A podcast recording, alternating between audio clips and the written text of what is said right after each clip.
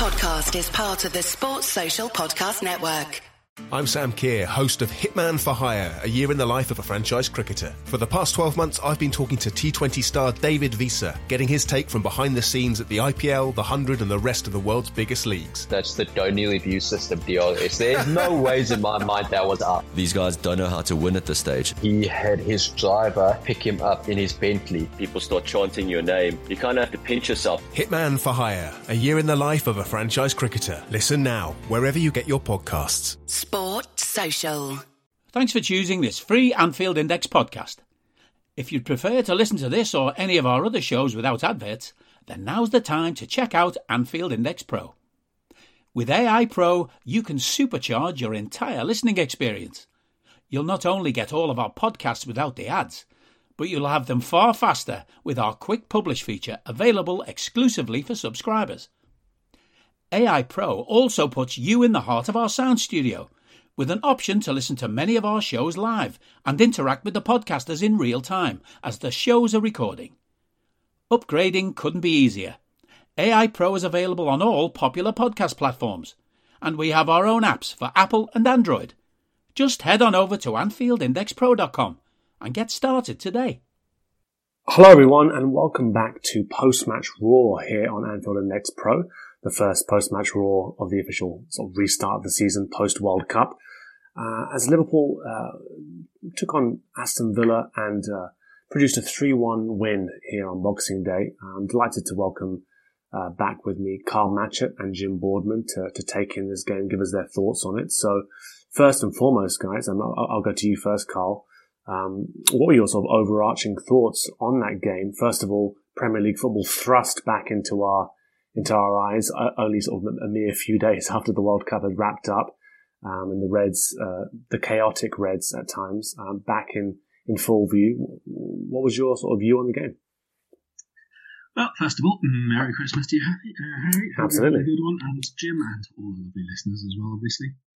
Um, I wasn't ready for it. I'll be honest with you. I was not ready for this. I, I consumed, let's say, too much of the uh, the action during November and December, and I didn't get remotely excited about any of the, the parts of the Man City game. So I really wasn't ready for today, and especially that was like basically four games back to back for me uh, by the time today is finished. So I was fearing the worst in, in terms of my uh, concentration and willingness to get sucked into, you know, all the stress and anxiety and rage that comes with watching every Liverpool game this season anyway.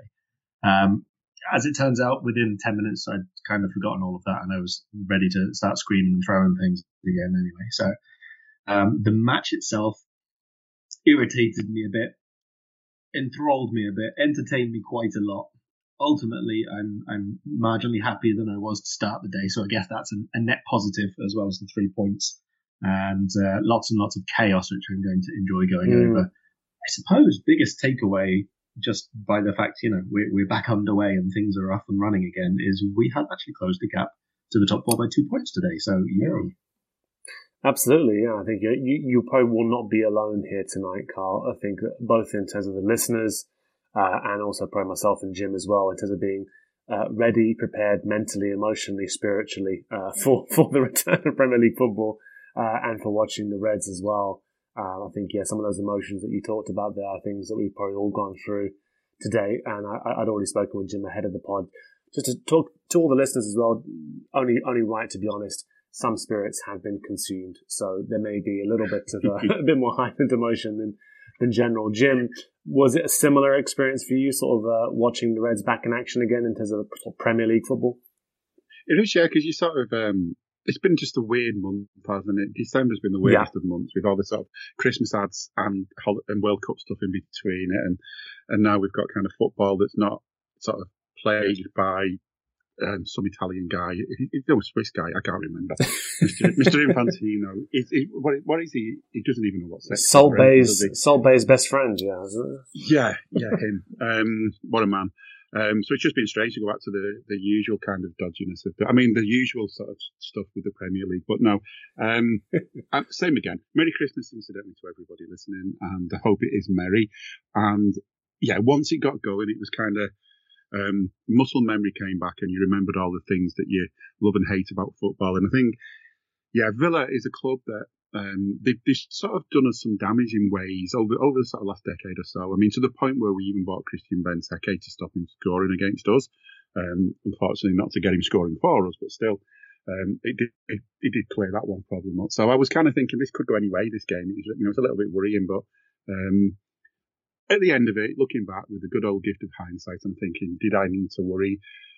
Maybe, maybe, but not quite as much as I did. And yeah, I'm quite happy with that. I think this is a great way to kick off part two of the season. And I didn't count the Man City game the other day as a real, a real game. The way they didn't count the Community Shield is a real game. And I think I'm hoping it's kind of reversal of fortunes that we hammered them in the Community Shield and then had a really bad part one of the season.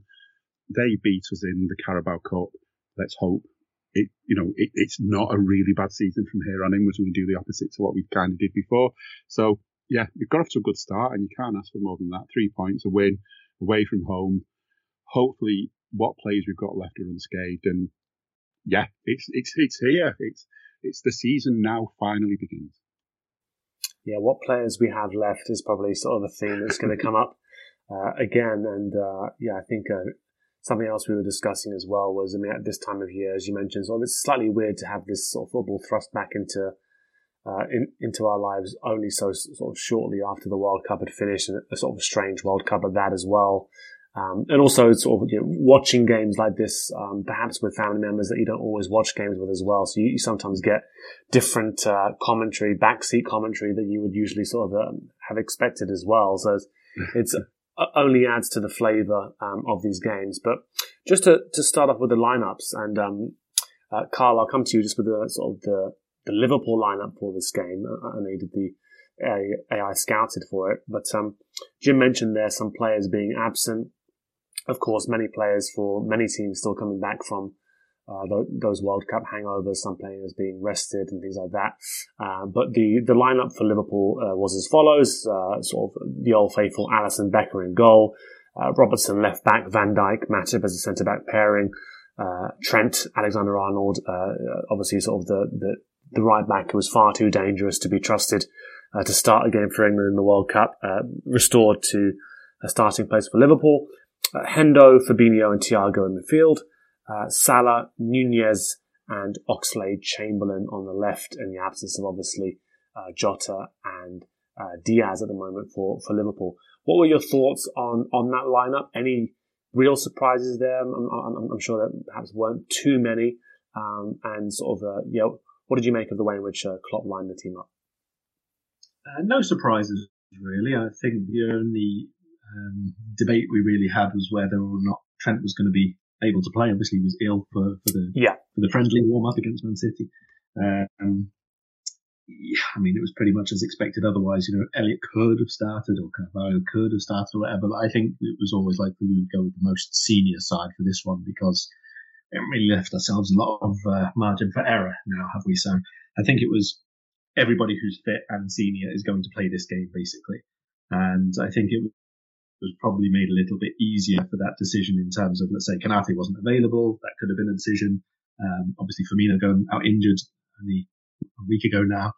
Otherwise, that probably would have been a decision of uh, whether to play Nunez from the left or whatever. But overall, I wasn't really surprised by any aspect of it. I was definitely intrigued about a couple of players in particular, uh, namely Trent and Fabinho, because obviously they haven't had the break, but they also haven't had the games. So it's a little bit of, you know, would they be rusty? Would they be uh, lacking a bit of sharpness, or would they be able to just slot back in and actually be a bit more energized because they've been training, they just haven't been used on a match day as such. So it was definitely interesting for me to to watch them and their start to the match for sure, um, but otherwise pretty much as expected. Are you that person who has everything? The coolest merch and those must have fan threads? Well, over at our Anfield Index shop, we've gone that extra mile when it comes to pimping up your Liverpool collection. From our popular range of bespoke design t shirts, sweaters, hoodies, and hats, to our signature edition mugs, prints, and coasters, all provided with fast worldwide shipping. We have something for every red. We also stock official LFC merchandise and are licensed with the Premier League and UEFA to sell official iron on shirt badges and sleeve patches. As a listener to this podcast, you can get 10% off everything with coupon code AIPRO10. Just head over to AnfieldIndex.shop or find us on Etsy by searching for Anfield Index.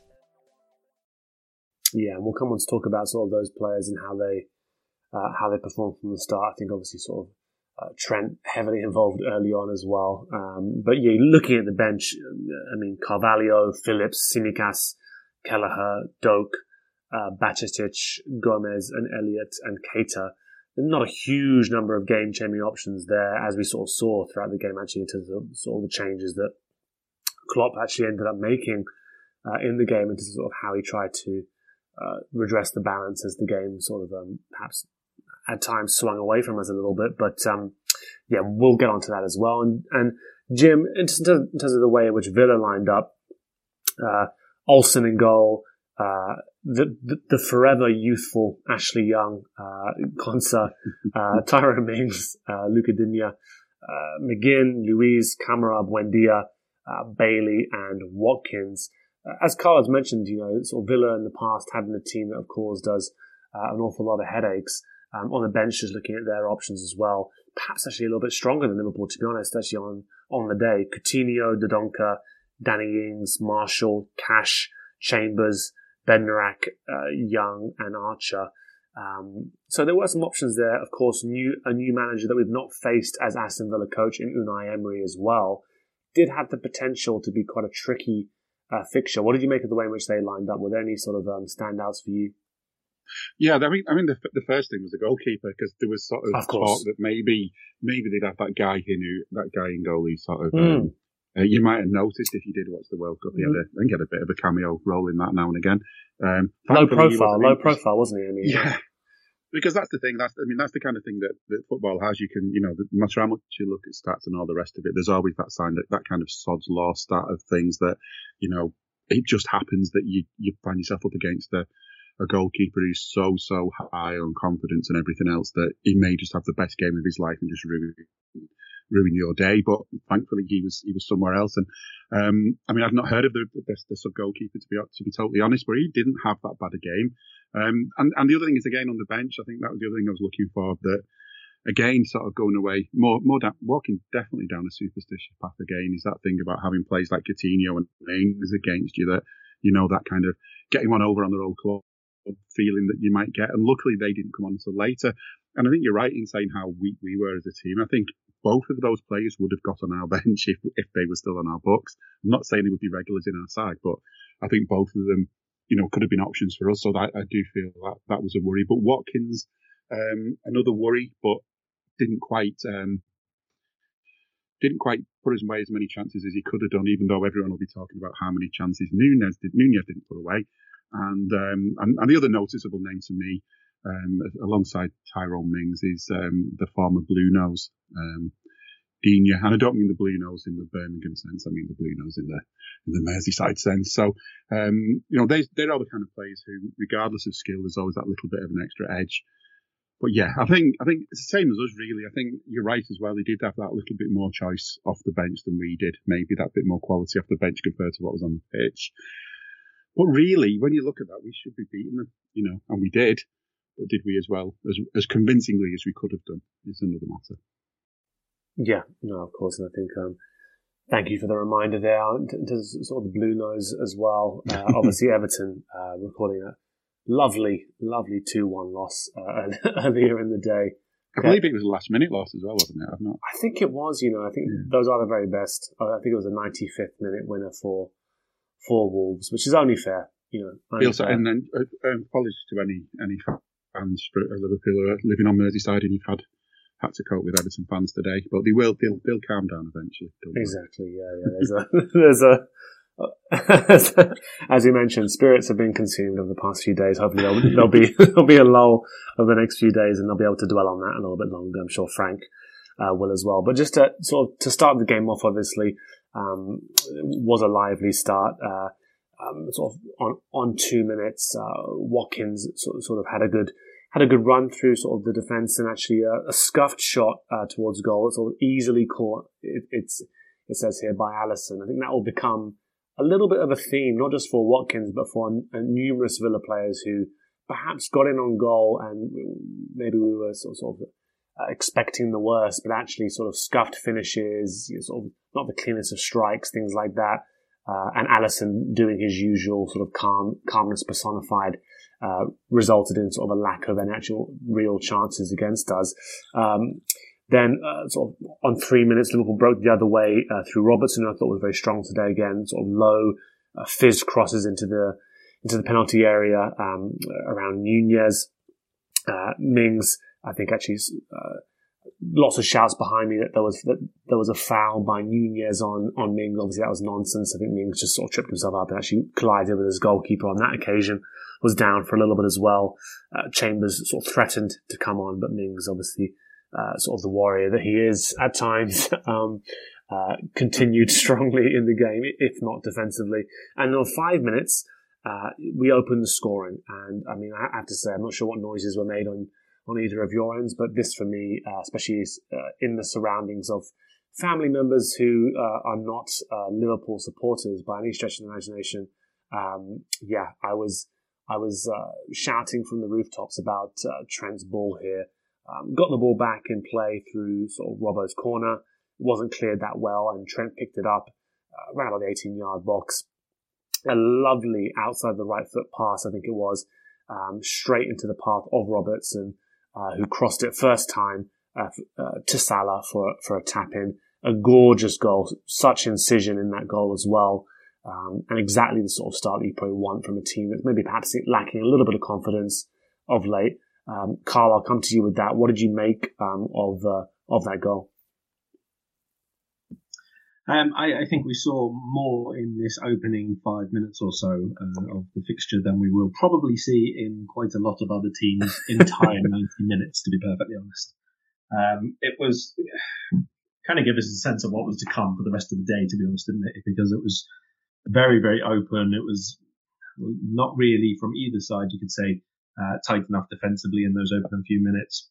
You mentioned the run that they had going through very, very early on. Uh, sort of gave me the feeling, oh, is it going to be one of those days? I thought we were going to be like a bit more energetic and a bit more up for it.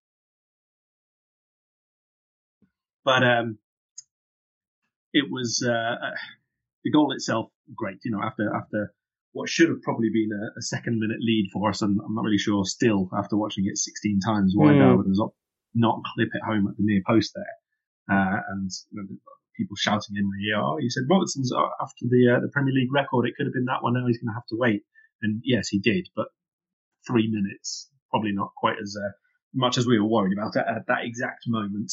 Um, probably the least Andy Robertson assist I could envisage. To be fair, it was much more of a Salah assist than a Robertson one, um, yeah. off the right channel, first time ball, but brilliant touch, really, really good uh, vision and, and obviously weight on the pass from Trent.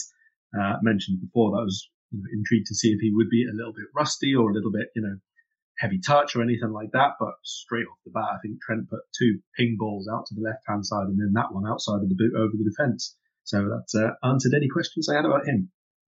Yeah, I'm sure Southgate is uh, watching that from somewhere, glass of port in hand, uh, sort of yeah, resolute in his in his decision making uh, for the World Cup. Jim, just bringing you in there, Karl mentioned the record, um, obviously sort of uh, referring to uh, Robertson's assists record that he, he broke tonight. The most Premier League assists provided by defenders in the entire Premier League's history. Uh, that's 54 assists now for, for Robbo. Um, in just 231 games. Another pleasing, uh, record-breaking um, sort of stat here as well is that he uh, secured that win or secured that current status as the, the highest number of assists in the Premier League's history um, by surpassing uh, one Leighton Baines um, as well, uh, who had 53 assists over 420 games as well. So done it in nearly just just over half the games um, that uh, Leighton Baines had done it in. I think it's worth it's worth just dwelling on that for a second. I mean, because I think we, we, have watched these fullbacks over the years produce you know so many wonderful games, uh, competing with each other at times. Uh, him and Trent, uh, and uh, can't mention then maybe not the most classic Andy Robbo assist you're ever going to see in the world, especially the side he he produced it from. But just your your thoughts there on Robbo and the consistency that he that he he provides to the team at times. Yeah, I mean, I, I think the first thing is that um, just going back to what you said about Trent and kind of sending a message out to Gareth Southgate, who I hope Yeah. was having a family get together much like yours and was being barracks from behind him. And um, I mean, maybe it was in Pizza Hut and he ended up with a brown paper bag over his head. Because not only did Trent put that brilliant ball back in, and he was obviously he was the man sitting back at the corner, you know, ready, you know, ready to sort of um, stop any breaks that might come from the corner. That was an, know, such a wonderful ball. As you say, Robbo, wrong side of the pitch to where we used to seeing him, except when he's been taking a corner maybe, and um, wonderful little assist. And that whole thing was a reminder to Southgate that fullbacks aren't fullbacks the way they were in the 70s anymore. You know, certainly not with Liverpool, and they can do so much more for you. And I just, I just love the idea that you know that Southgate's sitting there thinking, "Damn, now I know what they're on about." But I know he'll be sitting there thinking, "Still not really sure what it is they go on about over Trent. Why, why do we need him? I mean, shouldn't he have stayed back anyway? That could have lost the ball there. I can just imagine him being over worried." Um, and that's the thing. And that's the thing about Liverpool. The reason those fullbacks score those goals and get those assists and make such an important change to what we do and have such an, such an impact is because we are an adventurous team, and that's what we love to see. When Liverpool have been adventurous, and at times they were tonight, not the whole game, that's what you love to see. That is what makes it exciting. That is what leads to the goals. That's what that's what gives you stuff to talk about afterwards. That's what so many of these raw podcasts have been talking about is the stuff that that's being caused by this adventurous team with its adventurous fullbacks. And I loved, I, I just loved it. I just thought that was just what a great way to kind of kick off the season proper for us, or at least this half of it. Um, yeah, I mean, he did come just after that little scare by Villa, which was, um, you'd have hoped that would have been like a little reminder that we didn't try to keep reminding ourselves of over the course of the game, but we did. But that, that straight away just showed, I don't know, it's like I feel like we are going back to the old days again. And that, that's what I, that's what I loved most about it. Sort of, um, that sort of, the way, the way Trent and Robbo work so well together. I think in the commentary later on, Tyldesley was saying he he's never known a pair of fullbacks who work so, so well together, you know, opposite sides of the pitch, but the way they can find each other and then that one then can find someone who can score, it's it's unreal. And yeah, there's a lot to be said. Um, Leighton Baines, just quickly on him. To be fair to him, I mean, I wonder how many assists he would have got if there'd been anyone decent on the other end of them. That's the only thing I can say in his favour. Um, that's something that we've been blessed with, with for Trent and Robbo that when they put those balls in, they're assist worthy, that there's someone who's capable of turning it into an assist for them. If we can um, just add a couple of extra Everton layers to, uh, to to that Andy Robbo moment, uh, the obviously the guy he's well not he didn't but the goal pass he set up the goal to score past Robin Olsen. he actually had a, a, short loan spell at Everton. That's one of his many clubs, which is probably why you don't know of him, Jim. He uh, only plays for Ah. small clubs mostly. yeah. Um, And he probably other- doesn't like to talk about it either, no, no, no. It's a, it's an unspeakable moment of his career. The uh, the other Liverpool link, let's say that he has, he was actually the uh, Roma goalkeeper of choice to replace Alisson when we bought him. So a bit of a step Oh. down, I'm afraid. Right, I didn't know that. appreciate the effort there, just to really pour the salt into, into the wound of that uh, of that goal. Um, and I think, as you mentioned there, Jim, yeah, I think Southgate probably somewhere thinking, you know, why you know why produce an outrageous assist when you could just clip that ball uh, long out of play. Uh, from Yeah. Carl, from, from from from a clip ball from Carl Walker, I'm sure, or Trippier. Um, Row Zed, Row Zed. You can hear him shouting now. Row Zed and reset, you know, exactly. exactly. um, uh, on seven minutes, we saw uh, Oxlade Chamberlain find Nunez uh, inside the penalty area. Um, but Nunez was sort of un- unable to sort of fashion a shot from from the chance. Konsa got quite tight to him as well. Buendia uh, produced a, a great pass over the top for Watkins, which again was a, a, un- unsettlingly uh, recurring theme throughout the day to the sort of the Villa players producing those sorts of passes to uh, an always willing runner in Watkins, hammered a volley straight towards Alisson, but as Alisson tends to do at times, uh, despite the chance actually being offside, makes the save anyway, demoralizes the striker hopefully, um, and just lets them know exactly sort of the caliber of keeper they're dealing with as well. Trent, as I think both of you mentioned, started the game really sharply. Another lovely pass to, to, to Ox in the penalty area. Tried to sort of fashion a chance to shoot, but wasn't able to sort of get his feet right in terms of sort of uh, producing the shot as well. Um, Trent at this stage as well, really sort of drifting in into that sort of more central as a playmaker, as we've seen him at times he's really produced some of his, some of his best football for us as well. Um, sort of wrapping passes round for, for Nunez, looking for those sort of curl passes, uh, with the constant runs of Nunez as well. Um, I think Olsen made a good, uh, interception on that occasion on 12 minutes. Um, and then on 14 minutes, um, sort of, uh, sort of miscued chance by, by Bailey, as sort of talked about it. Villa had a number of chances where it looked like perhaps they could make more of the opportunity, but sort of poor touches, uh, maybe slight offsides or miscued chances actually ended up sort of, um, reducing them to being sort of quite unthreatening. A cross came in. Watkins mistimed his jump, failed to get something on that before Bailey ended up scuffing it as well looked like a gilt edge chance, wasn't marked in terms of his run into the box. Um, so I was looking for any of the midfielders to be tracking this man. Uh, no one was found as well, unfortunately. McGinn uh, cut inside on 16 minutes from the right. A lovely crossing again for Watkins. Diving header. But again, the contact, not clean, not quite good enough. Comfortably caught by Ali. Hendo uh, on 18 minutes. Um, decent position on the right wing. Curled across in. Mings um, cleared that. Uh, otherwise, it looked like it was sort of destined for Nunez as well. Um, Luiz uh, sort of, sort of fouled Robertson on 19 minutes. Um, again, it was a free kick that again didn't really lead to much as well. And then on 21 minutes, uh, Liverpool score, but it, it, doesn't actually count It terms a sort of uh, Trent. Uh, took a set piece, directed a sort of pretty accurate he- um, sort of effort towards Matip. A lovely header, to be honest, actually sort of uh, glanced across the goal um, into the corner um, but uh, slightly offside And has sort of Matip there. As we all know, very rare for Matip with his 50p head to make such good contact, so always a regret as well.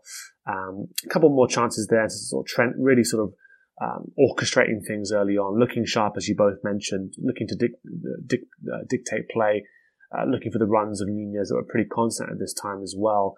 Uh, and on 28 minutes, uh, Nunez, uh, I've got it here, Nunez is denied in all caps, uh, launched a ball to hit on the counter, forced Konsa into a pretty awkward clearance back towards his own goal. And Nunez latched onto it with a volley at Olsen, but uh, again, closed his legs and, and, managed to sort of save save the effort as well. So, um, Jim, just come to you in, in, terms of sort of how Liverpool approached those opening sort of 30 minutes or so.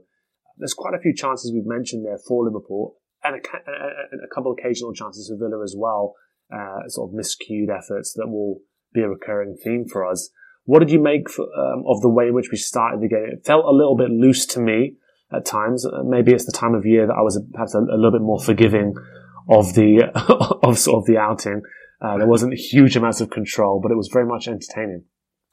Yeah, it was entertaining. I think it's um, there was no order to it. It was like um, I'm sure many people have had the same sort of situation at the buffet table over this holiday period where people aren't really going in any kind of order and you know, you're missing out on the good stuff. But I mean, it, it, was. I mean, in a way, I think you know they gave us a good few warnings that we need to be careful here, that we need need to watch them. And that that air shot from Bailey was was, was a let off for us, really. That you know, that that was a good cross coming in, and I think maybe they'd worked out that this was the way they were going to go at us because they seemed to be these crosses coming into the box from out wide was was their sort of their sort of efforts, their their sort of um, action plan, the game plan, if you like, on how they were going to try and get past us, and they, they did keep trying it. To be fair to them, and um, you know, we have got a defence that's been it's been a strange defence for us this season because we've kind of very rarely played the same partnership. And I know these two guys know each other well, but you know they, have not had a lot of time together. And um, and, and another, if I'm going to be negative about us at that time, there was a worry at the time that I thought, you know, in contrast to the very well rested Trent, that at times Hendo did look tired and just seemed to be a little bit off the pace. But as the game went on, I started to wonder whether it was just more a case of him sort of conserving his energy and just sort of picking his moments to do his his crazy fast running things that he does, you know, and often does well. Um, so it, it, you know, it was it was that sort of thinking that would he have even started if we'd had enough fit players? But he did. He did his best, and you know, I've not really got any complaints about him. I was just more worried about how tired he was. And again, this this whole thing about the World Cup at that time of the year just comes back. More and more arguments against it, despite how good everyone thought it was it's it's that, and then the other thing about as well is that we were starting to get that bit of um, that bit of a narrative now. And, and to be fair, Clive Tyldesley, who's he was commentating on what I was watching, and he's not the worst person. And Andy Townsend wasn't in the full on tactics truck mode, so even he wasn't too bad today. But we, we were just starting to get that sort of um, sort of agenda that's going on with Nunez, that they're waiting for Nunez to fail and they're loving every minute of it. That kind of thing was just starting to, to go to me. And I'm thinking, the thing about Darwin is that he tries things when other people would give up on them. They don't all come off, and then people laugh. But you know what? You keep trying those things, and sooner or later they come off. Um, you know, there are times when he should have done done better than he did with chances that he had and so on. But I just love the way that he just keeps going and he's not put off. And maybe he doesn't understand the Villa song, the Villa fans stealing that um, shit Andy Carroll chant or not. I don't know, but he doesn't let it bother him and just keeps going. So that's that to me was was, was my sort of takeaway by this point in the game was that you know it was end to end. I mean, that's that's that's the cliche, I suppose, but it was it was end to end. We were letting them come at us as much as we were going at them, and I think it was later on in the game you almost need to sit back, but at this point it was definitely end to end, and I think we were just trying to get that second goal and hopefully put a cushion in place, which um, without sort of putting any spoilers in, maybe we did later on. Yeah, I think um, Nunez and his efforts and his indifference to some of these chances as well. I mean, I'm, I'm pretty confident he doesn't have any idea who uh, Andy Carroll is, to be honest. Uh, but I'm sure he would uh, he, he, would welcome attendance at sort of similar raves. Actually, hopefully not as chaotic in the future. Um, but Karl, just to come to you um, as we sort of end uh, the, the, first half on 36 minutes, Nunez did dribble into the penalty area, sort of sort of dummy to pass it back a little bit before cutting inside and firing a shot at Olsen. Did look to confuse him at first, actually, but sort of Konsa got just enough of a sort of an interception to take it away from goal behind uh, for a corner. Again, that's sort of, sort of the theme of Darwin's half, sort of trying the unorthodox at times, trying the orthodox at times, making some good runs, so excellent runs actually. I think actually it's fair to say, uh, making good contact at times, but just things not being as ruthless as you would like to see from him. Um, on 37 minutes, uh, Liverpool doubled their lead. Uh, Van Dijk, uh, who is always satisfying to see him score, um, sort of from a corner, wasn't properly cleared. Um, sort of a Trent delivery headed by again lovely assist by a former Everton man, Digne. Uh, Salah kept it alive, um, sort of drilled it back in, and uh, there is Van Dijk who volleyed it in. I think it was maybe a slight deflection to the goal eventually, but sort of Van Dijk who uh, ends up scoring from from that sort of acute angle as well. I think it's actually recorded as a Salah assist, I'm sure he'll be uh, delighted with that as well. On 39 minutes, um, Thiago sort of chipped a pass over the top for for Trent. Um, uh, after Nunez sort of controlled it pretty well into, inside the box. Um, but again, sort of Trent wasn't unable to sort of really clip it back in as well. Uh, Bailey, um, sort of again, who was a, a, willing runner constantly, I think, throughout the game, um, taken down just outside the penalty area, but wasn't um, wasn't a foul, uh, despite uh, much of the uh, chagrin of the crowd. Um, uh, again, not much action, I think, really before the end of the first half, first half apart from uh, sort of two minutes into added time in the first half. pretty good stop by Olsen. Trent tried to set up um, sort of Nunez for what looked like to be a pretty um, sure goal. Um, he was through on goal. The striker volleyed the shot um, with the inside of his foot, um, but again, uh, Olsen uh, denied him with a, a, smart save, a good save, I'd say, um, just to bring up the, the halftime whistle. Karl, what did you make of? Uh, again, sort of get your thoughts on that first half display, the second goal from from Van Dijk, the way in which we ended it again, positive in terms of sort of the effort to try and get that third goal really wrap up the game? Yeah, I think it was largely positive for Liverpool. I think we were mostly in control um, for a lot of this period of the game. I think the second goal is definitely very important. Uh, I don't know that I would have been overly happy, or Jurgen, in fact, overly happy to be going in at halftime only the one ahead because Villa started the first half very well. You could expect that they would start the second half very well, very energetically. Um, but I think our off the ball work was a little bit better in the second half of the first half as such.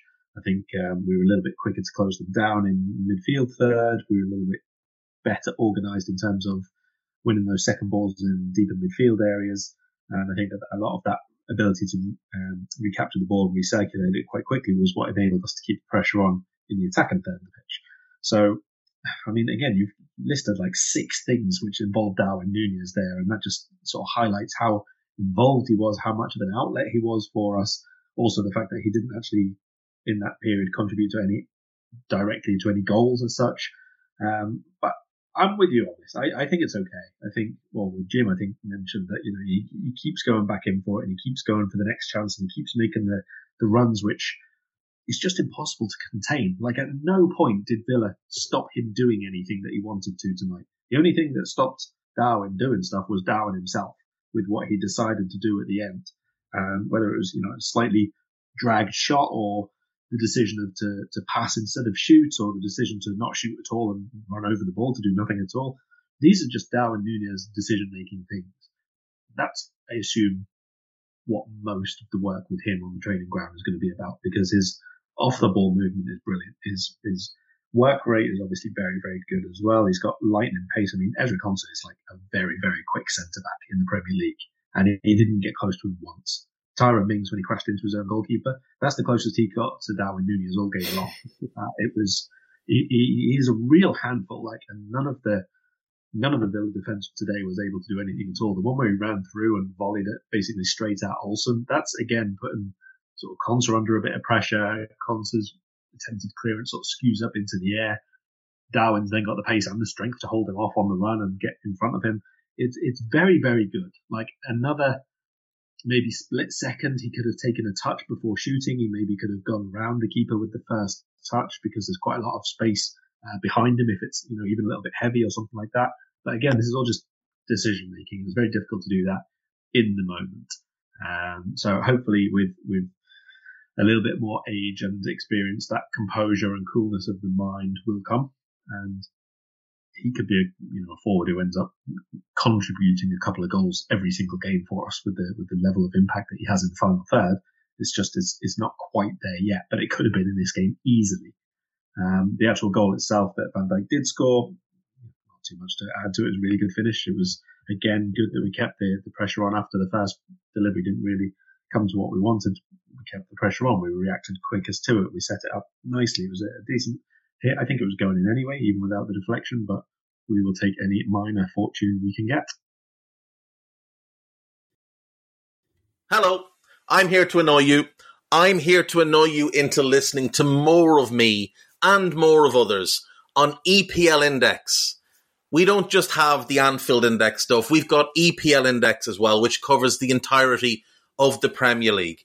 And we have three podcasts and a whole bunch of really good writing on EPLindex.com. The podcasts are my own two footed podcast, which is every day at 4 p.m., Monday through Friday, covering the whole league. We have a tad predictable, hosted by Tadiwa. You know Tadiwa, he does Anfield Index. He presents a tad predictable before every Premier League match week. And then Kevin DeVries and his crew on the EPL roundtable, they're every week after the Premier League match week. So make sure you listen to everything we're doing on EPL Index and follow us there on Twitter at EPL Index. Thank you. Bye bye. Yeah, of course. I think this the the Nunez discourse is likely to rattle on. I think. I mean, I think we've all mentioned watching uh, these games at this time of year, perhaps with sort of a different crowd than we used to. Uh, lots of comments flying my way um, around Nunez missing these chances and things like that. And um, as you mentioned, Karl, I think I was, sort of reminded of. I'm not even sure which striker I've heard this from at this stage, but sort of the number of times in which I've heard sort of former strikers repeat the importance of the fact that these strikers are making the runs, getting the chances, uh, despite the fact that they're missing some of those chances. It, it, that often being sort of the harder, the harder skill to actually produce the the chance to to cause the chaos, to cause the the aggravation. Um, that's the sort of the more difficult thing. The, the, the actual sort of the, the ruthlessness will come and hopefully sort of confidence will help that as well. Um, Jim, just into the start of the second half, I mean, you sort of mentioned the way in which the, the first half ended sort of positively. I was, looking to press the advantage, score that third goal maybe, uh, and really kill things off. Uh, Villa had all the sort of the, the reason to come out uh, renewed and try and fight their way back into the game. On 47 minutes, it looked like they'd done that. Watkins peeling away to celebrate. Luiz made a lovely pass. Uh, again, quite easily through the half of our defence at times, it looked like for Watkins, who's constantly making those runs. Good back heel from Buendia as well. Um, but it looked like he was actually flagged just offside, actually, as he did actually sort of push the, push the ball past Alisson. Um, you, you, got Kamara sort of firing a ball out, um, slightly misplaced, uh, sort of forcing Digne into sort of charge behind. Uh, managed to sort of dig out a low cross, but Trent again cleared it quite well. Uh, it looked like it was destined for, for McGinn. Um, Digne again whipping in a free kick on for 51 minutes uh, after Young, uh, sort of the 37 year old Young, uh, was fouled by Thiago. Um, and uh, yeah, again, Thiago sort of the classic foul of sort of completely stunned that he's been pulled up for one. Uh, Salah latched onto an effort, sprinted more, there, more or less the entire length of the pitch, I think, here actually, so certainly the entire length of Villa's half, wasn't able to sort of make the best of contacts with his effort. Um, again, sort of Liverpool looking to counter, looking to get that third goal to kill things. On 53 minutes, Fab had a good effort that went wide, sort of uh, from around 20 yards. Looked to sort of, rather than his sort of lashed finish against City that we're all aware of, looked to try and place it uh, from around 20 yards, went just wide. Um, pretty good move from Villa on 55. Ended up uh, again with a, a good save from Alisson, holding the ball. Always delightful when he does that uh, to sort of reduce any sort of panic. Uh, Thiago on 56 minutes brought the ball down. Uh, sort of lovely cross into Nunez. Um, again, sort of four, Villa, uh, sort of four Villa defenders immediately sort of converged on him to, to stop him producing any other chances. Uh, then on 59 minutes, uh, Villa did get their goal back. Um, sort of McGinn uh, sort of pushed uh, sort of Trent into sort of mishitting a clearance before then finding Luiz in space. You know, lovely cross into the far post, uh, and Watkins, who had many many chances so far, put his header back across the face of goal and into the corner. Um, so Jim I mean, as I mentioned there, Villa had every reason to come out and try and push for their goal. It was really important to score the next one, uh, and we were hoping to try and kill it off on our side, but Villa and Watkins ended up getting that goal. What was your thoughts on on on, on the opening sort of, sort of 20 minutes of the second half and that goal? I think you know. I mean, you kind of know what the team talk's going to be in the Villa dressing room. I mean, it's probably very much along the same lines with a bit, bit less drama as, as Raf as well in Istanbul on that wonderful night all those years ago. It's sort of, you know, it's not over yet. We can get into it, get the first goal, and it changes the mood in the stadium. It, it changes the, you know, it, it, puts the other side under pressure and all the rest of it. And so for that first 15 minutes, they were trying and trying and trying to score a goal against us. And we, for whatever reason, at least for the first, I would say definitely the first five minutes of the half, we kind of came out with as if our team talk was right. You know, well done, lads. You've done the first 45. Just, um, just, just don't let anything in. Just, just relax now. We've done the job. And we seemed sluggish just for that, at least for the first five minutes. And then by, by being sluggish for that five minutes, it felt as though we'd sort of given them the confidence to keep coming at us. And they were fluffing chances. They were just finding themselves offside. Um, in that whole time you just mentioned, I think there was Fabinho's effort, which, which, you know, I mean, he's just getting his sights in. He's getting nearer. The next one will go in. Salah's run, um, I'm thinking, my God, slow down. You're going to pull a hamstring, but it, it didn't, obviously, because he's such a, such an amazing player. The speed on him was unreal. And it's just a shame that there, there was no way he could get something at the end of that run, because that would have been definitely goal of the season if there'd been a goal at the end of it. But sadly, there wasn't. And sadly, at the end of this 15 minute spell, it was that goal for Villa, which it just felt inevitable. And you watch games sometimes and you kind of feel that um, you're just sitting there helpless watching. There's nothing you can do to change it. And sooner or later, it's going to go in. And you just, um, I think to myself, does Klopp stand there feeling just as helpless and think there's nothing I can do? Nothing I say to these players will work. They will just carry on doing this. And um, you've got to give Villa credit though; they just kept plugging away. And and Watkins, he found he found a way to do it. He got in between Trent and Matip, and um, if anyone was at fault, maybe Matip. But sometimes you just got to give credit that they were creating these chances that up to now they'd fluffed. There's so much for Liverpool to go back to to the, the training ground on this week. So much video footage to look at and to analyse and to see how often we gave them the chances to get in, and we need to do that um, we need to analyse it. We need to see what was going wrong. We need to see how to stop other teams doing it to us because you can guarantee all the other teams will be looking at the same footage, looking what the weaknesses were and looking how to exploit them. Because on another day against another team with decent finishers, we could have been quite quite a way behind by then. And uh, I think we did come out. I do definitely think that Klopp sent us out to kind of sit back for the second half, just hold on to the 2 0, don't let them get a goal, or maybe only let them get one. And for, for a good chunk of that half, it felt that way. And I think I wrote down somewhere that, you know, is this a good is this a good plan? Sit back, you know, and keep them out as much as you can. Sort of conserve your energy. Just just keep them back, get the three points that way. And the only way you know if it's a good plan is, is in hindsight. So in hindsight, it was a good plan, but I think at the time I wasn't so sure. Yeah, I, I, I don't think it's the first game that we discussed here, certainly on post match Raw as well, around um, Liverpool lacking control in, in, this sort of position of the game you know, perhaps it's, as we've all discussed at, at length, maybe the lack of sort of the right midfield personnel to actually control games like this. Uh, as you mentioned there, Jim, if the instruction was to sit back to try and defend, we've seen this Liverpool team do that in the past. This incarnation of this Liverpool team, uh, I, I, don't know, it makes me feel a little bit nervous whenever we try, whenever we try and do that. The word I used was spectators, and I felt like that's what mm. we were. I've written down the word spectators because I think we were for that, certainly that first quarter of an hour and a half. And I think the thing is when, when you sort of say to your players, sit back, let them come at you, what you're hoping then is that you'll catch them on the break. Exactly to not catch them on the break that often in that, that spell is maybe the worry more than how well we defended. Because because if you do start catching them on the break, they're not quite as brave coming at you, are they? So. No, exactly, and I, I think as you mentioned there was sort of Salah's chance. I mean, if if there had been more of those, perhaps it would have been sort of a, mm. a little bit more of a sort of a wake up call for for Villa to the sort of the, the danger they faced by coming onto us, but there wasn't, and sort of the frequency of their chances was a was an issue as well. Um, on 65 minutes, again, sort of Luiz sort of hooked a dangerous cross into the penalty area. Looked again that it, was going to be sort of destined for Watkins, but Van Dijk um, sort of stepped forward um, and, and, cleared the ball. Uh, again, that's a, a, recurring theme, I think, for the rest of the game. Actually, sort of Van Dijk, I thought was pretty good today in terms of, sort of his um, see ball, head ball, sort of the Dejan tribute act uh, at, at, points in terms of sort of uh, clearing the ball um, when, when Villa did look to be a bit more direct. On 67 minutes, we saw some substitutes being made by by Klopp, and we, we spoke about the lack of options. Perhaps there were on the bench that really changed the game.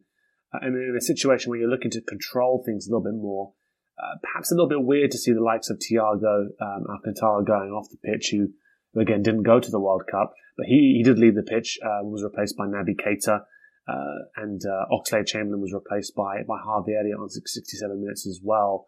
Um, 60, 69 minutes, there was an effort by uh, uh, Young, who went fairly long. Um, um, Elliott sort of deflection um, on a pass provided Alisson sort of time and space to reclaim it. Um, again, um, trying to slow things down, trying to sort of reduce the pace of the game. It looked a little bit open at times.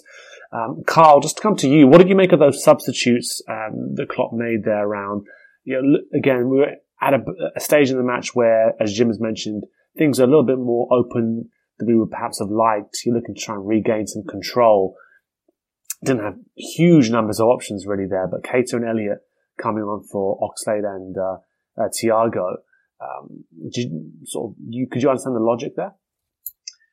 Uh, yes, for Elliott, because I mean, Oxlade Chamberlain worked hard, but you can see mm. obviously there's you know, an element of rustiness there. His first touch wasn't always great, and yeah. most of our build-up play came down the right-hand side anyway. So yes, for that one, that was fine. I think that was also.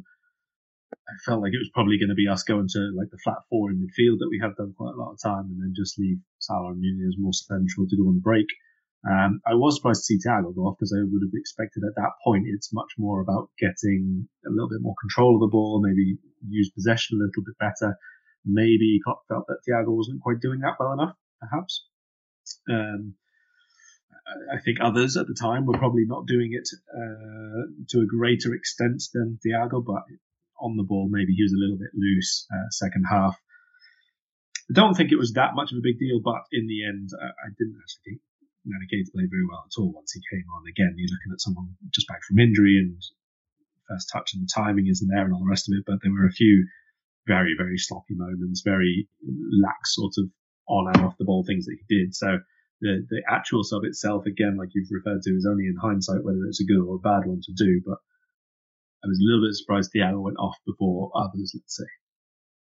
Yeah, no, of course. Especially, yeah, sort of given the fact that he didn't actually end up going to the World Cup. And as we sort of round things off here, on 75 minutes, uh, Nunez again had a chance, or dragged it wide, found himself in lots of space. Uh, another good run. Salah's great pass um, through to him.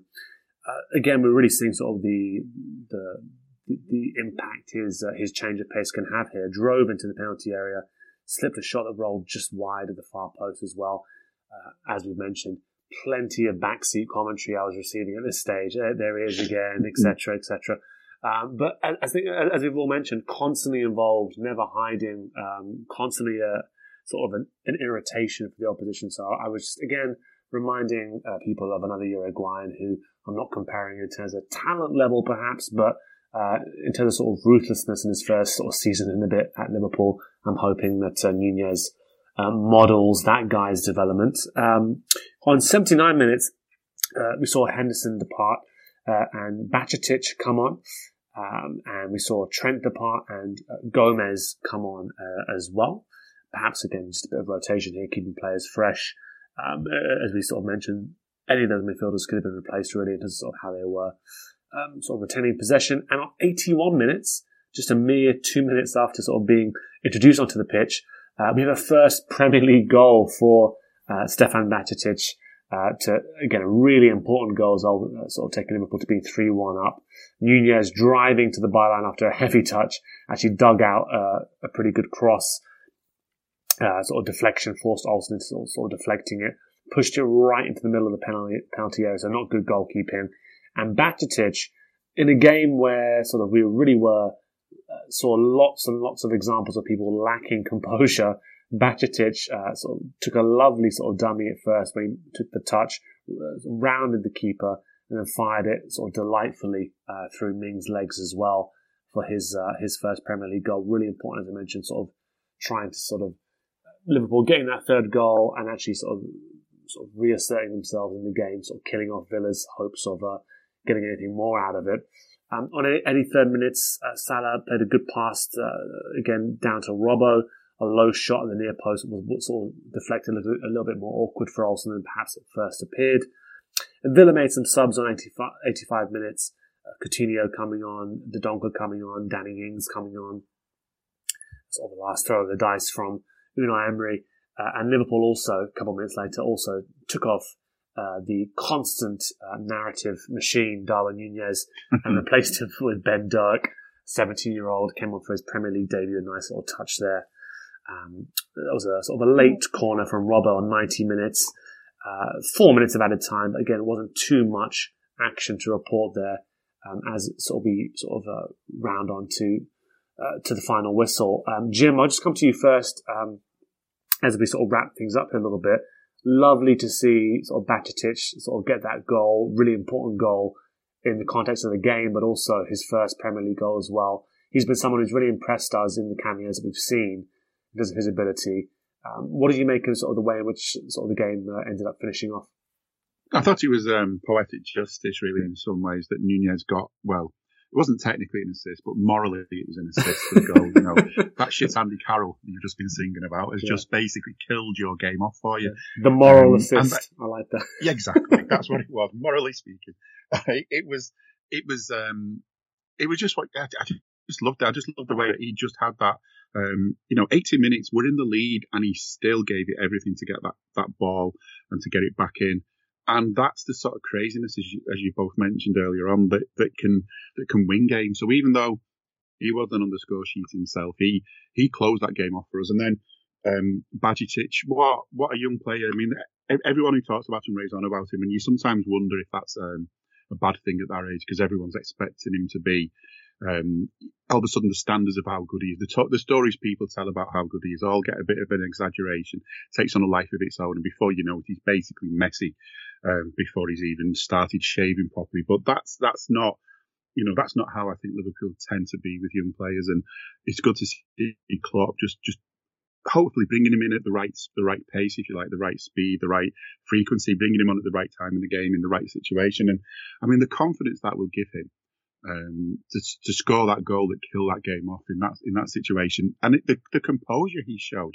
I mean, I thought Van Dijk was composed with his attempt at goal, well, the goal that he scored in the first half, but that young lad, I mean, that was that was so composed. That was there, was that could have easily gone wrong. That could have easily flown over the bar or just hit a defender in the face or anything. Um, he just he just placed it perfectly, and I think what we saw of him for the rest of the game, it really it really augurs well for what we've got there. Is the um, like, the next generation that's going to come through, because that's what that's what Liverpool will have to do for years to come. We're not going to have the money to keep buying the whole squad. You know, we're not going to be able to keep spending 60 million to 160 million on every single position when we need someone to, to come in. We're going to have to find younger players. And thanks to Brexit, they're all going to have to be from the British Isles or something, I think, from now on. But um, we find them, and if we can find them and we can nurture them and we can make them good, that is that is the key to our future success. So it's you know, maybe I'm going a little bit over the top for what he did, but this is what we need to see more of. We need to see more of these young players coming through. You know, the likes of Trent Alexander-Arnold, another example of a player that you know is underrated by everyone but us, and makes such a difference to us. And I hope this is what we see with him. It was, um, it felt like as well with those substitutions later on that we kind of decided we weren't going to do the sitting back thing quite as much and we started looking a little bit more interested. Because at times I thought the formation had almost even gone to sort of four five one. That you know even Salah was really deep at times, and Nunez was the only one up front at times, and um, you know it did feel like we were really deep. But once we made those later subs, it did see the not the final one, the the, the two uh, with as, as, the game was coming to an end that we thought, right, we can go and um, we can go and do it the other way now. We can go and put them under pressure, and that's what I think we did, and it paid off. And really, that was it. Game over over. Nothing after that from Villa worried me anymore. My little spell of being worried lasted um, lasted until that 80th minute or so. Yeah, I'll I'll admit I think that was the point uh, after the Bajcetic goal where I went to, to refill refill the drink that I had at that time. I think was, I was I was I was not prepared to do it uh, before that happened. Um, yeah, I was thirsty as well. Yeah, I was exactly the same thinking. I was going to get a drink, but no, I'm not moving. Exactly. Yeah, not not the electrolytes. Uh, I have to admit, I wasn't replacing it for, for sort of physical exertion. um, but there was also there was one little bit actually, Karl. I'm bringing you in here to, to, to, discuss the end of the game as well, uh, and you can also give your thoughts on Bajcetic's goal and sort of his maybe sort of how how integral a player like him could be um, over the next few seasons. Uh, but um, lovely little moment there from uh, Ben Doak, who made his, his cameo as well. It's his first Premier League start. Uh, sort of continuing that uh, Everton theme that we were discussing, uh, just completely rolled, completely did uh, Luca um, uh, for a lovely sort of um, Suarez-esque uh, sort of role uh, again just before sort of the end of the game as well. What were your thoughts, Karl, on on how um, how the game ended up there? Again, crucial goal that Bajcetic scored just to relieve us of pressure of a late onslaught from, from Villa, especially after they'd made those three subs looking to roll the dice. Uh, again, it's a, yeah, a big three points. I don't need a VPN. I've got nothing to hide. this is what I used to tell myself before I hooked up with LibertyShield.com. Not only is my home internet now fully encrypted, but I can now access all the websites I want, whenever I want, and do so from absolutely anywhere. As a Liverpool fan, I love to know I can now watch every match, regardless of whether it's on UK TV or not. My Liberty Shield VPN makes sure nothing is blocked and guarantees me super fast streaming speed throughout that match. You can get connected right now with their software package, which includes a 48 hour no obligation free trial and instant access to their apps for Apple, Android, Fire TV, PC, Mac, and Android TV. Or go a step further like I have and get one of their pre-configured VPN routers. These small but powerful devices allow you to easily connect every device in your home to VPN, making it the perfect solution for smart TVs, Mag boxes, and games consoles. Visit libertyshield.com today and use coupon code AIVPN25 to get 25% off at checkout. Yeah, for sure. I mean, look, for Bajcetic in particular, it, I think is is notable or worth mm. mentioning at least that you know he hasn't come on once the game is wrapped up. He was brought on along with Joe Gomez as mm. part of the plan to sort of lock it down and make sure that we are doing things which we needed to do to see out the victory. Um, so in the end, he has made it even more certain and even more settled and, and probably just about a more realistic look on the scoreline and the balance of chances. But he didn't just come on, you know, like Ben Doak's great for him to come on but he came on once the game was done.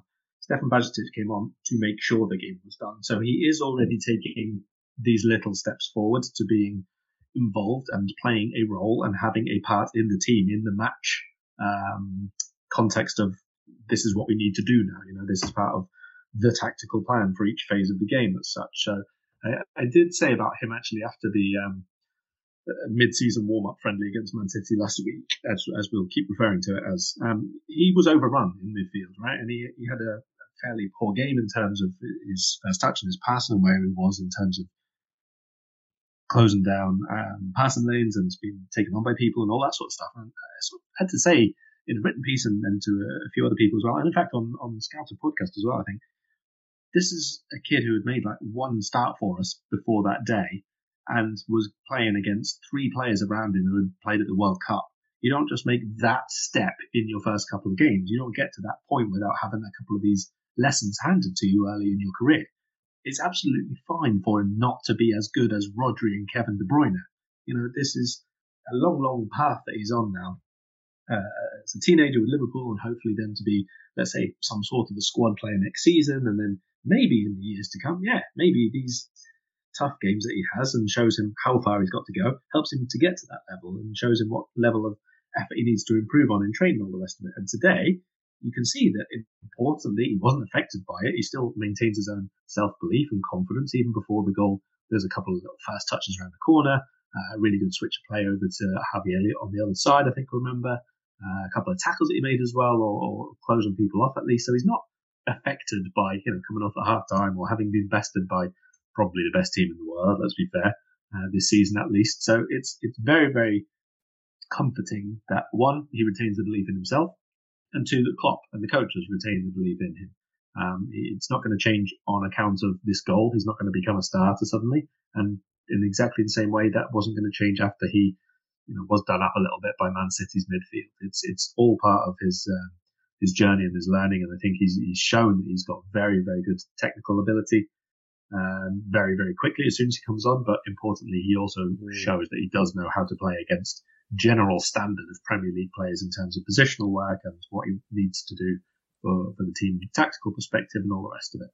Uh, also, probably interesting. I think I'm right in saying that this was the first time he hadn't actually played the deepest role in midfield for us. Maybe when he came on, I don't know if it was Napoli, he came on as like a second centre mid effectively, but usually he's played when Fabinho hasn't. So this time coming on at the same time was a little bit of a different role and mm. obviously why he was able to get forward and score the goal in the end. And you mentioned Fab there. I think it's just worth sort of bringing him up a little bit. I, I did see some commentary around um, yeah, I think he's he's a player who's received quite a lot of criticism. I've seen it certainly online anyway over the past few months or so, and so you can have your opinion on sort of the reasons why maybe he's not been at his best. But I mean, what, what was your opinion on his performance tonight? I, I, I saw some some sort of uh, praise for for him uh, and actually for for Henderson in parts as well. Uh, I think Fabinho was much better today in terms of his uh, defensive work, uh, his protective work, his making challenges, his ability to move in different areas of the pitch. I think we still leave massive, massive gaps on both sides of him, and that's a problem for us defensively as a team. I think that's where probably 60, 70% of their chances on goal came from today, including the goal, which was, I know it was Matip who was obviously on Watkins in the first place, but it was no pressure on the ball at all for, for a deep cross from where it was. That was Thiago not getting out quickly enough, basically. Um, it's, it's been a, a constant theme for Liverpool this, this season. So, Fabinho was rubbish, let's be perfectly honest, in the first 40% of the season, whatever we've played so far. But he was also left really, really exposed way too often by the system, by the personnel, by his own lack of what appeared to be sharpness or, or quickness about his game anyway. So today was definitely a good step forward, I think. Um, there's more to come from him in terms of his, his passing and how he affects the play in our build up, but uh, I don't need that to all happen in one game. Maybe, maybe going away with Brazil different change of scenario, different training. I don't know, whatever it is, but he did look more, more energetic to me today. He certainly was a bit more aggressive and um, accurate, I'll say, in his challenges and when to make them and the timing of them and that. Um, so I, I, think today was a, a, positive thing for Fabinho. And Jim, just as we look to sort of wrap up here as well, I, mean, I was looking at the table uh, again, of Liverpool having played 15 games, with a couple of teams ahead of us. Uh, again, still sort of a game in hand over a couple of them. Uh, currently sixth place in the league table, 25 points, just one point behind uh, United, uh, just uh, five points off sort of fourth place Spurs. Um, what are your thoughts on, on the game as a whole? Obviously, it's an important three points. Uh, were there any players, just like me and Karl discussed, Fabinho there, um, that you think are worth sort of discussing in a bit more detail? Obviously, Nunez, who we discussed uh, at length at times today. Uh, were there any other players who sort of caught your eye you think deserve some uh, some praise? I think as a whole, I think you look at the, the sort of it's not quite Jekyll and Hyde in the difference between the before and after Liverpool. I mean, we've had some absolute nightmares this season from. Um, I'm, I'm trying, you know, it's difficult to think of a player who hasn't had at least one nightmare game for us this season, and I didn't feel like we had any players that were having nightmares tonight, which I don't know, it's a bit faint that praise, isn't it? But I think it's it's good. It's a good sign. I think you know Fabinho was closer to his old self, but he's not his old self. I think I was worried how Virgil might might come back after that penalty miss, and you know how that he's not bothered, is he? He's um, he's come back and he's looking as good as we can expect him to be because he is not as young as he was when we bought him, but he's not like he's an old man or anything. Um, and just on Virgil, Jim, actually, you, yeah. you mentioned that. I just see some quotes coming in as well. I said, hopefully the injured players can come back soon, and hopefully we can welcome some new players at our football club. We will mm. see. I think the quality is always welcome at Liverpool. So again, couple winky eyes there. I mean, I'm seeing a lot of side eye emojis, obviously on Twitter, but um, yes. um, it does appear that a couple of them, especially with some of the Klopp's comments as well, perhaps they know something we don't. Well, yeah, and I mean, I think you know, you, you can imagine sort of meetings at the club behind the scenes, you know, with the higher ups and all the rest of it, and and again, you know, we talk about hindsight, we talk about hindsight within the game, but within a sort of transfer window, you know, somebody at the back of the room would have been saying, we need to spend more money this summer and we need to strengthen in these positions. And someone else was saying, but we, maybe we don't. And then now they've gone, well, remember what we said in that meeting in the summer? And maybe, um, maybe hindsight's come along now and, um, and the checkbooks being found again or whatever they use nowadays instead of checkbooks. Um, you know, maybe we're going to put some hands in some pockets and find some cash and get some players in. Um, we do need players to come back from injury. We've got, we've got players missing. That's something as well. I mean, have we got an answer to who our third forward is going to be for the time being? Probably not. I'm not sure. Um, are we going to play a different way to get around that? It's going to be interesting to see how that works out. Um, what as well is, I think, I mean, I mean, back onto our youngster who, made a little, you know, got his name on the score sheet again tonight. That these are the times when players like that get those chances. There's no way that Klopp would, I'm sure, would have brought him on if everybody was fit and he had a full squad with everybody in that he wanted as much as he came on tonight and did exactly the job, an important sort of senior job, if you like, and he came on and did it, as Karl said, you know, in, in other circumstances, he maybe wouldn't even have been on the bench because, you know, Klopp wouldn't necessarily have risked him in that situation. But the, the, the fact is, he knew in that situation he was worth putting on and, and giving, he could trust him enough based on what he had around him. And he just, um, I always think back, I've, I've used this so many times to Robbie Fowler being given a chance when Liverpool were having injuries. He got thrown on the pitch and he just didn't think twice. He took his chances with both hands, literally, and never looked back. And, you know, maybe he was always destined to be a great player, but maybe in another, you know, in another universe, he didn't get those chances. And by the time he did, he went off the ball because, you know, the, the step up from playing in the academy to playing in the first team is unreal. And as, as Karl says, maybe there's another step again to playing against Man City when you're playing against most of the Premier League teams. So it was these these are all, all positive signs. There are some negatives to look at, but I think something we've said about Liverpool for years is that we, we make mistakes and we learn from them. And I think it's took us a while this season at times to learn from mistakes, but I do feel like the, the mistakes tonight were um, relatively few in number, you know, relatively simplified. We can go through those and start looking at those and start fixing those things.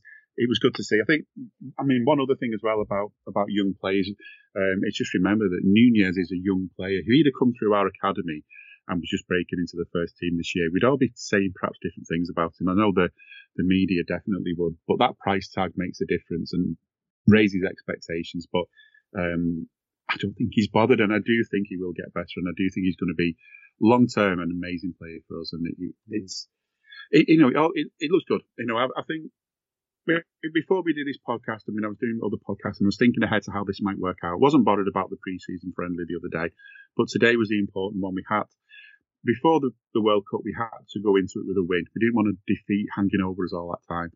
And we had to come back to a win. If we did both of those things, I felt we had a potential to close that gap in the league table. We're not going to win the league, of course. That's that's way out of our reach. But we need to get that gap from six to four closed, and then make that gap smaller and smaller and smaller above us and, and bigger and bigger beneath us because we need the Champions League. But if you'd asked me say three months ago where we're going to get it, I'd have been thinking maybe not we can, but we've got to play like this at least as well as this every week, sometimes better because we will face better teams than Villa.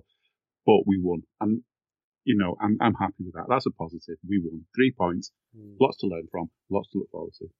And to the plugs, Jim. I mean, what can the the, uh, the listeners expect to hear from you over the next uh, sort, sort of weeks or so? Yeah, Jay and I, and, and hopefully Tony, if he's available as well, we're going to get some more scouts that Tommy's done. We've um, we're hoping to fit one in between Christmas and New Year. But you know how you say these things before Christmas, you make these promises, yeah. and then next thing you know. so you know, this is not a promise, but we'll do our best. But in the meantime, we have got a couple. Um, might be worth a listen. We have the one that where we sort of looked ahead to this bit of the season, so you can maybe have a listen to that and laugh at all the bits we've probably got wrong. And we did our World Cup one where we kind of went through and picked our own choices. The best ever Liverpool player 11 from a World Cup. It's a bit of a, they didn't really come up with a good title for it, but every player had to have been playing for Liverpool, or beyond Liverpool's books at the time they played in a World Cup. And some positions were well oversubscribed and others were a bit, you know, a bit, thin on the ground. But, um, yeah, it was good fun doing it. And if you, if you do have a listen, give us a shout on Discord and maybe tell us where you would have changed things slightly. Maybe I just know there's someone we missed. I just know. I like that very much. Yeah, there may be some stuff to come from uh, from me between now and the end of the year, but also here's some I made earlier. I do, I do, do, do, do appreciate that. It is that time of year. I'm seeing all, I'm seeing all sorts of channels. Here, here's some I made earlier. Um, Karl, uh, just to get your sort of final thoughts as well, wrap up some just a, a, another quote to react to. I'm just seeing some Klopp uh, comments on on the aforementioned Darwin Darwin Nunez played an incredible game. He will score goals. I have no doubt about that. He gives us so much more than that. He will score. Everything will be fine. This game was exceptional.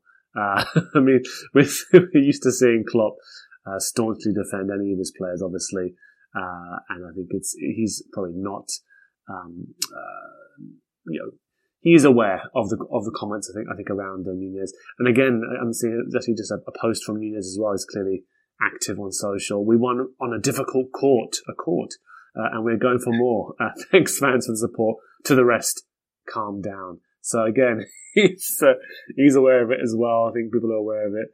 Uh, what were your thoughts on on the game? Any players you want to sort of focus on a little bit more, and also sort of remind the listeners what they can expect from you over the next uh, week or so?